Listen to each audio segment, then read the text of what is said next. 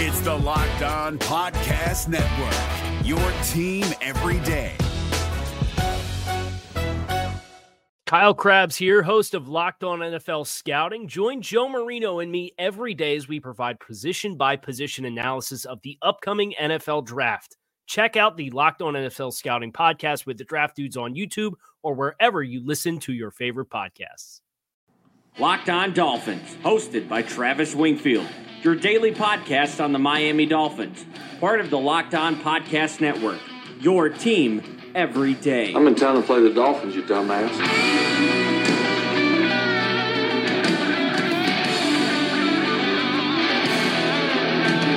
What's up, Dolphins, and welcome into the Tuesday, December the 4th edition of the Locked On Dolphins podcast. I am your host, Travis Wingfield, and as always, I am here to bring you your daily dose of Miami Dolphins football. And on today's show, we're going back to the locker room and back onto the field to dissect Miami's 21 17 win over the Buffalo Bills, the stats, the snap counts, and where Miami sits currently in the playoff discussion, plus the audio from the locker room as we hear from Minkah, Tunsil, Baker, and McCain. But first, before any of that, I kindly invite each and every one of you to please subscribe to the podcast on Apple Podcasts Leave us a rating, leave us a review. Give me a follow on Twitter at Wingfield NFL. Follow the show at Locked On Fins and check out LockedOnDolphins.com. We have tons of new content for you guys up there, including Jason Hrina's post game observations piece, my own aftermath piece looking at all the PFF grades, snap counts, and all that stuff. And we'll cover on the podcast for you today. And last but not least, the other Locked On Sports family of podcasts, like the Locked On Heat podcast and Locked On NFL podcast for all the local and national coverage of your favorite teams. We have another busy show for you guys coming to you live from Miami. Let's go ahead and kick things off. That's another Miami Dolphins and First Down on the Locked On Dolphins podcast is brought to you by Action Heat, providing warmth for all you non Florida based Dolphins fans. As I learned today firsthand that even in December, it's hot as balls out here going on a jog and trying to stay cool and fit. It's pretty impossible to do, but nonetheless, I survived and I'm coming back to you guys on a Tuesday podcast breaking down the game as well as some of the audio we captured from the Dolphins locker room post game. But first, real quick, going back and revising this game or looking back at this game in hindsight with better perspective and a, I suppose a more accurate lens from an analyst perspective, wow, the Dolphins really got ran. I didn't realize how bad it was. And one of the things that I think first deserves some revising on the positive end of things was the Ryan Tannehill touchdown pass to Kenny Stills. Now, we saw that coming right towards us in the press box, and it looked like Jordan Poyer was going to pick it off. As soon as Tannehill released that ball, I thought he was going to intercept it, but on further review, the angles that provided better depth perception on that play, it looked like Tannehill, it was slightly underthrown, but that was pretty good location in a tough spot in a small window, especially when you consider the fact that he had pressure around his feet in the pocket and he kind of had to fade into the throw to create more time to allow Stills to open up in the end zone. But besides that, everything else was pretty much negative. The Dolphins got outgained in this game 415 to 175. The Bills ran 72 plays compared to Miami's 55 snaps on offense, and third downs went 38% for Buffalo, 22% for Miami, and the Bills had 24 first downs compared to Miami's 15. And now, on the season, cumulatively, the Dolphins ranked 29th in total offense and 29th in total defense. So this team somehow, despite all the factors going against them, has found a way to get back to 500, back into the playoff race. And I know many of you are going to say this team is not a playoff team. They are lacking or deficient in too many position groups on the offense or defense, whatever it is. This team's going to come up short. But again, a win is a win is a win. And the Dolphins have a chance to make an impact on Sunday with a win against the Patriots and get themselves right back into the race. We'll talk about that later in the podcast here on the Locked On Dolphins podcast. Travis Wingfield at Wingfield NFL. But I talked about the 55 offensive snaps. There was some interesting discrepancies in terms of overall snap counts for these guys at different position groups. We know Tannehill obviously played all 55 reps. The offensive line had every guy for every play this game. The fourth time that has happened this season for the Dolphins. Pretty rare that a team can't get their offensive lineman through an entire game from opening kickoff to final whistle. The running backs went Kenyon Drake 30 snaps, Frank Gore 20, Kalen Ballage got 8, and Brandon Bolden got his first three snaps on offense this year Kenny Stills played 48 snaps, Parker 46, and Bryce Butler 34, and Isaiah Ford got on the field for 12 reps. At tight end, it was Nick O'Leary with 32 snaps, Mike Gesicki with 22, and Durham Smythe with 17. As far as the offensive line goes, once again, the tackles locked down, playing great football. Laremy Tunsil's Pro Bowl season it just continues on. He allowed two pressures, but it was a hit and a hurry. No more sacks. That's been the case all year. Zero sacks for Laremy Tunsil in 2018. Ja'Wuan James, same exact stat line one hit, one hurry. He got flagged for one hold. On the inside, more problems. Jake Brendel had a the worst run blocking grade of any offensive lineman in this game, 33.5 according to Pro Football Focus. And Jesse Davis, we talked about it during the podcast last night his worst day of the season with two sacks allowed, two penalties, and one more hit on Ryan Tannehill via the right guard. And as far as the skill players go, DeVante Parker might have had the best day of all the Dolphins receivers as he caught four out of his five targets and moved the chains three of those times, and the passer rating to him was 142.1. And I broke down the play on the yesterday's podcast, the touchdown pass between bracket coverage, contested catch, kind of lunging out. There's a picture on the article on lockedondolphins.com where Parker sprawls all the way out and makes the catch, and you can just see his length and athleticism on that play. Very impressive. That's why you draft Parker. But a note from our staff editor, Jason Hrina, says that was Parker's first touchdown in 28 games. It goes back to 2017, week three, against the New York Jets. So DeVante Parker scoring touchdowns against division rivals, but not much else. And speaking of receivers, Kenny Stills got back into the action, had almost as many targets in this game as he did the last month combined. So some crazy wide receiver stats there. And we'll finish up with Ryan Tannehill, the quarterback. Yeah, he completed 66.7% of his passes and put the ball in the paint three times, but had a 5.7 yards per attempt. And PFF gave him a 47.9 grade, a failing grade. And of his three sacks he fell victim to, just one of those was his own doing. So the offense, again, stumbles through the gates throughout the course of the game, second half, first half, whatever it is, this offense continues to get in its own way. Penalties, issues abound, but they score 21, they find a win. And flipping it over to the other side, the defense was much of the same story. Snap counts go like this Robert Quinn had 42, Andre Branch had 40, Cam Wake 38, and Charles Harris 35. So your best player of that group is playing the third most reps. I know you want to preserve Cam Wake, you want to get him in pass rush situations. But he's the best guy out there, so I would assume you want him to play more. Akeem Spence, the top snap taker at defensive tackle, he had 45 reps in the game.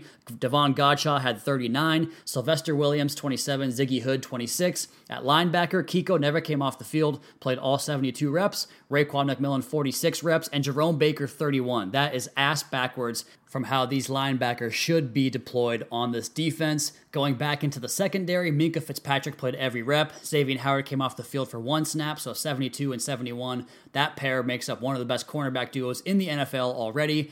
Bobby McCain played 63 snaps. That's 88% of the total snaps. Rashad Jones and TJ McDonald played every snap in this game, all 72 for them. And I talked about Minkah and Xavier Howard. Minkah allowed just 25 yards on five targets, only two of those complete. The passer rating against him was 72.9. Xavier Howard had two for eight passes completed. He had the two picks, a pass breakup, and he has now intercepted the ball twice five times going over the last 12 months. An incredible feat. The passer rating against Xavier Howard was 7.8. 7.8, a single number in the passer rating column there. McCain, he had a rough day. Passer rating against him was 154.6. And Kiko, he was exploited in coverage. He was exploited as a spy linebacker trying to chase down Josh Allen, but he's better attacking forward. We know that. He had five run stops in this game. Going forward to the Dolphins' defensive line, it was Akeem Spence leading the charge with the pass rush. The Dolphins had 38 pressures in this game, but 30 of those were hurries. And eight of those pressures came from Akeem Spence, three hits on Josh Allen, five hurries. Robert Quinn had the big game changing sack towards the end, but his fifth and final pressure was the sack. The first four were just hurries. So this defense had a problem with Josh Allen, had a problem with the running quarterback. The offense, the same issues continue time and time again, as Adam Gase talks about time and time again at his pressers. And speaking of audio from the players and coaches, we'll get to that next on the Locked On Dolphins podcast at Wingfield NFL, at Locked On Fins. But first, a word from Action Heat. This episode of the Locked On Dolphins podcast is sponsored by Action Heat. Action Heat makes the world's best battery heated clothing with heat on demand at the touch of a button. As winter creeps in, control your environment with Action Heat's clothing, engineered to safely and efficiently deliver heat via heating panels similar to that of a heated car seat. They can reach temperatures up to 135 degrees, and the rechargeable 5 volt lithium ion battery lasts up to 12 hours on each charge. And the Action Heat batteries can be used to recharge your phone or any other gadget while you're wearing them. Action Heat is perfect for any friend or family member on your holiday list and great for anybody that works outside in construction, skiers, snowboarders, or anyone that loves being outside but hates being cold. And Action Heat clothing provides toasty warmth and comfort for your entire body. That includes heated jackets, socks, gloves, hats, and even undergarments like heated base layer shirts and long johns. You can stay warm and cozy from head to toe with Action Heat. And Action Heat is now available in men's and women's and has great new styles and models just released for 2018 2019's winter season. Make winter activities more enjoyable with a blast of warmth from Action Heat. And as a special deal for our listeners only, you can save 20% off your entire order when you go to actionheat.com slash locked on to check out everything Action Heat has to offer. That's actionheat.com slash locked on or use the coupon code locked on at checkout to save 20%. Stay toasty and warm while you enjoy all your outdoor activities this winter with Action Heat, and we thank them for sponsoring the podcast. If you're looking for the most comprehensive NFL draft coverage this offseason, look no further than the Locked On NFL Scouting Podcast. Join the draft dudes, Kyle Crabbs and Joe Marino, as they go position by position through the NFL free agent class and into the star studded crop of college stars who will be selected in the 2024 NFL Draft. If you want to know who your favorite NFL team should be adding to its roster, you need to check out Locked On NFL Scouting, available on YouTube and wherever you get your podcasts. Part of the Locked On Podcast Network. Your team every day.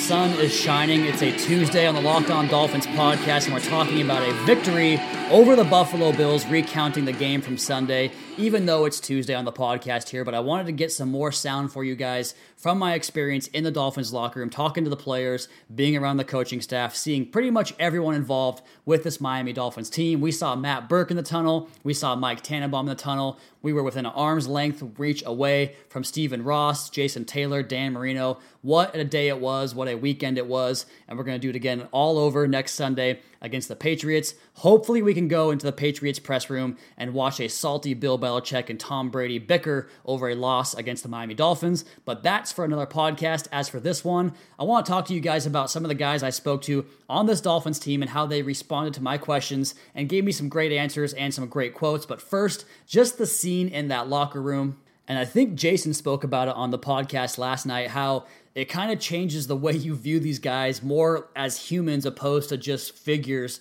that play for your favorite football team. And I got the exact same sense just seeing how jovial and excited they were post game after a victory, seeing Andre Branch yakking it up with his fellow defensive lineman mates. Walt Aikens was pretty talkative, I guess is the best way to put that, with Rashad Jones and Bobby McCain, some of the other guys, just celebrating a win. It's always fun to see. Even Jesse Davis, who had probably the worst game of his career, had smiles on his face throughout the course of the day. So that was fun to see. It was pretty cool to see the way these beat writers work in the locker room. Joe Schad was running around like a man with his head cut off. People were swarming Kenyon Drake, Kenny Stills, Robert Quinn, the guys that really build the stories of the game. And Ryan Tannehill was sitting there by himself with no media around him, no teammates. I found that interesting, although I do think that he, Wake, Adam Gase, those guys, they don't do media in the locker room because they go to the podium. So what's the point of that? And my last note in regards to how the locker room kind of shaped up was Adam Gase coming through. You guys saw it on Twitter. I made eye contact with Adam Gase and he stared through my soul. I talked about it, but the way he walked in was like that Vince McMahon gif where he's arms swinging, pretty much the big dick in the locker room coming through like he owns the place. And the coolest moment I thought was after he did his press availability, which took about four or five minutes, was going back into the coach's locker room. So he walks back across the locker room and saw Ryan Tannehill, whose locker is also right by the door to get to the coach's locker room. And they were giving handshakes and smiles, and that was fun to see. And just a reminder that these guys are humans and we definitely put them on a pedestal, and rightfully so, with the salaries they make and kind of the limelight that comes with being an NFL player. But it just puts things into perspective for you. And one last note here you never realize how big these guys are until you're right next to them. And when they're naked, it's even more revealing, I suppose, is the word I want to say. But enough about naked men in the locker room. Let's go ahead and get into some of these audio recordings from the game. I have it on my phone. Probably never going to delete them in my entire life. Let's go ahead and get to some sound clips from Minkah, from Bobby McCain, Laremy Tunsil, and Jerome Baker. And let's go ahead and start with the sound clip from Minkah Fitzpatrick talking about moving all over the defense and how it's helped him settle in on this defense and playing more outside cornerback permanently. You played a lot of positions this year, you know, safety, slot corner, outside corner. How's that kind of progress going for you in your rookie year and kind of putting a lot on your plate, you know, early on like this? Um, I kind of slowed down with moving around. Uh, they they kind of just stuck me at the outside corner for the last uh, three, four weeks. And, um, you know, that's been good, but before that, you know, I think it definitely developed me, you know, just being able to move around. And, uh, know, I had to learn the whole defense, which makes me more comfortable just playing uh, on the field, you know what I'm saying? And, uh, you know, knowing the defense means you can be more instinctive. You can play faster. You don't have to think as much. You just react. Um, so I think that definitely helped me out a whole lot. Um, you know, I'm just going to keep trying to progress at where they have me at right now and do my job. Do you prefer play on the outside? Uh, I like it. You know what I'm saying? It's definitely a challenge, but I, I like it for sure. Cool. Well, thank you. Like I said, this is a rookie, 12 games into his NFL career. The guy conducts himself like a 10 year veteran. I just couldn't be more excited for him as a person, as a player, and I'm so happy he's on my favorite football team. Let's go ahead and change gears here and go over to Laremy Tunsil. Maybe a little bit more reserved, a little bit less talkative, but nonetheless, he gave us some good sound. I got a minute worth of audio from Laremy Tunsil. I'll go ahead and cue that up right now. The season you're having so far, obviously pretty dominant, no sacks. You got uh, any any thoughts about Hawaii? I guess it's Orlando now, huh? You got any thoughts about Orlando and the Pro Bowl? I hope I make it. Hope I make it. Yeah, for sure. Simple as that. Uh, what would you say has been the biggest uh, like contributor to your big jump in year three, where it's just like seems like it's all coming together for you? Uh, my biggest thing is just proving my, to myself that I can do it. You know, I never want to repeat last year. And right now, I'm on the right track. So. And then after that, somebody asked him a question before I had a chance to ask him this question to close up the interview. Would you say that playing guard as a rookie had any Oh my benefits in your career? oh my God. I just hope I never had to do that again. yeah, oh okay. Oh. Fair enough. So Laremy Tunsil, not a fan of playing guard, but he's been dominant at tackle, so we'll keep you there, Laremy, as you continue to play towards your Pro Bowl season. And next, I joined a Bobby McCain conversation that was already in progress, and like I said, I was kind of nervous throughout this whole process. I didn't want to interrupt other guys that had deadlines and guys that worked for news stations or newspapers, whatever it was, but I jumped in here and was able to chirp in with a question for Bobby McCain, who is so outspoken and really does a good job of kind of communicating his thoughts about this team and just the overall mindset of this team to the media. So I jumped in and asked him this question. Bobby, you were the only one that actually got Josh Allen to the ground on a sack. What was your aim when you had that blitz? Was there like an aim high, low? What were you trying to get? Uh, I was just trying to aim for the body. You know, you aim for the body, you know, you can't miss. So uh, you aim for the body or aim for the arm. You know, that way you can't get out of there and uh, and get out of the pocket. So and it worked for me. So yeah. So Bobby doing a good job as he always does, answering every question as best he can, even though maybe that question was a little bit loaded and just kind of open ended. He did a good job of answering that question. Let's move on to the fourth guy I talked to in the locker room, Jerome Baker, Dolphins rookie linebacker, talking about his evolution in his rookie year, playing multiple spots, nickel, base package, all the like. About kind of the, the work you've done throughout the course of the year, trying to get more snaps down the field, more like nickel and base packages. What's the evolution been like in your rookie year, trying to get you know onto the field more and more? Uh, it's just been a constant learning process. Uh, every week I just go in there and just try to learn as much as I can. Soak in from the good, good uh, older guys, Kiko, Quan, all those guys. So it was just a learning year for me. Just learning, contribute as much as I can. Absolutely. So I found it interesting that he really made a point that this is a learning year for him and a chance to get his experience in the NFL and kind of take his game to the next level. I think we're going to see a huge jump from Jerome in year two coming out of Ohio State. And I talked about it on the podcast yesterday how I ruined his day, letting him know, being the one that broke the news that Ohio State did not get selected into the college football playoff. I'll go ahead and play that audio for you guys. It's all good. Did Ohio State get snubbed last night or today? I guess. You said what? Did Ohio State get snubbed on the selected today? Oh, they, they selected already? Yeah, it's uh. I'm sorry to be the one to break it to you. Uh, yeah, Oklahoma got the fourth spot. Man,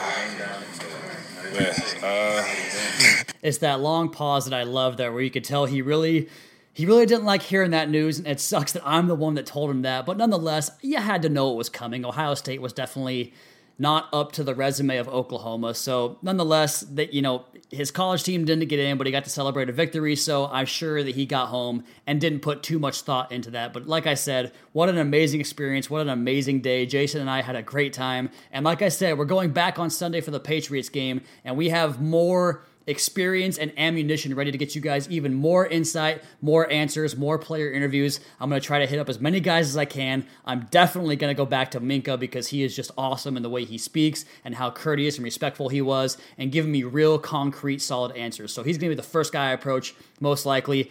I'd love to talk to Tannehill. We'll see how that goes. I want to see Gase's post game presser, Tannehill's post game presser.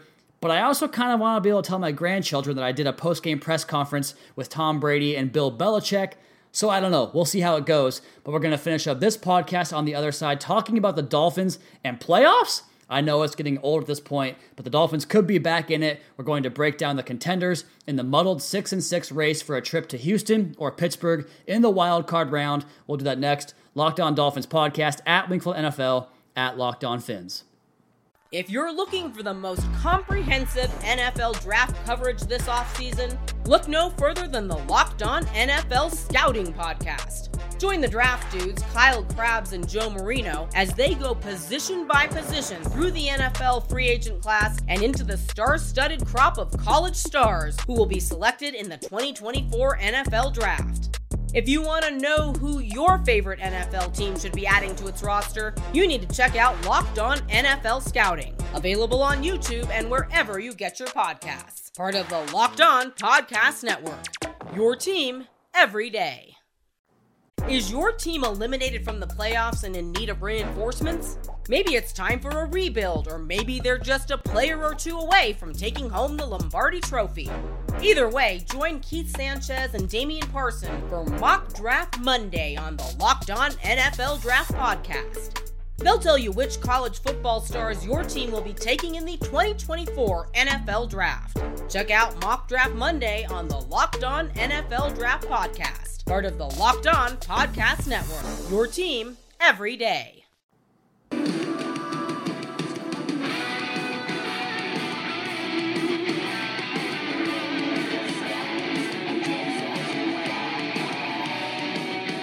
And the result of that excited locker room, the jovial locker room on Sunday, post game after a victory, is that Miami, they're back in the hunt. And I know it's a kind of a case of here we go again, the pendulum of looking to the future compared to hoping for playoffs. And I'll say this we've got four more weeks of guaranteed Dolphins football to round out 2018 and it beats the hell out of the alternative, which is jumpstarting the offseason talk early. And yeah, this team has plenty of issues. It has to iron out before they get there. But as long as they're in the chase, we're going to talk about it here on the Locked On Dolphins podcast. And if Miami can pull off a December win over the Patriots for the third time in four years at home and four times out of the last five overall at home, and the Ravens lose at Arrowhead Stadium, then it's completely on. Because if those two things happen, regardless of the Broncos, Colts, Titans, whatever, the Dolphins move back into the sixth seed. And for the final playoff spot, I know it's crazy, but it's a possibility on Sunday. And then from there, the Week 15 game in Minnesota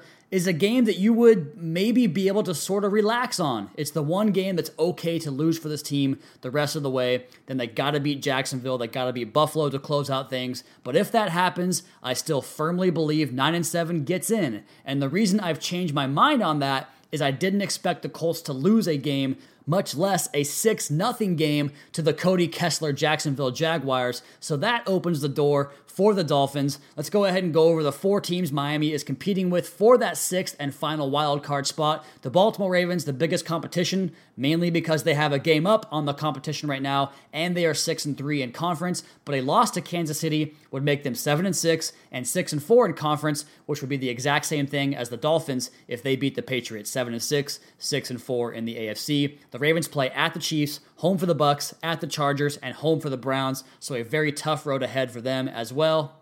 And then there's the Colts who have the head-to-head tiebreaker over the Dolphins, but the 9 and 7 glut of teams could take that away as the Colts are currently 5 and 5. They have games at Houston, home for Dallas and the Giants and then at the Titans. So for them as well, a very tough road ahead. I'm not sure I see that team and some of their shortcomings despite the fact that Frank Reich is awesome, despite the fact that Andrew Luck is even more awesome. I think they have enough shortcomings to keep them out and lose a couple of those games down the stretch. That brings up the Tennessee Titans, the Colts Week 17 opponent. And the Dolphins do have the head to head tiebreaker in this one, but also the conference tiebreaker, as the Titans are a paltry 4 and 6 in conference play. They have Jacksonville this Thursday at home. They go to the Giants, home for the Redskins on a Saturday night, and then close up shop with a game against the Colts at home. That's pretty favorable, but the Titans have been even more Jekyll and Hyde than the Dolphins this year, so I really don't think they'll run the table. Actually, I'll guarantee you they don't run that gamut four games in a row. And then lastly, the Denver Broncos. They've snuck back into the picture with a three game winning streak. They have a 4 and 5 conference record, so Miami is ahead in that department, and they are at San Francisco, home for Cleveland on a Saturday night at the Oakland Raiders, and then at the Los Angeles Chargers. So they could lose at least one of those games, if not two. And like I said, that conference record probably puts them behind Miami in the tiebreaker scenarios. And it sounds kind of insurmountable. Hell, that's why they only have a 9% chance according to Football Outsiders, and even more insurmountable when you consider that Sunday's performance was not great. But in a league that is predicated entirely on recency bias, a win Sunday will assert Miami as a favorite for the sixth and final playoff spot. But as for this podcast, that is going to be my time. As always, you guys, please be sure to subscribe to the podcast on Apple Podcasts. Leave us a rating, leave us a review. Check out the other Locked On Sports family of podcasts for all your local and national coverage of your favorite teams. Follow me on Twitter at Wingfield NFL. Follow the show at Locked On Fins and keep up to date on our Daily Dolphins blog over at LockedOnDolphins.com. You guys have a great rest of your Tuesday. We'll be back tomorrow for another edition of the Locked On Dolphins podcast, your daily dose for Miami Dolphins football.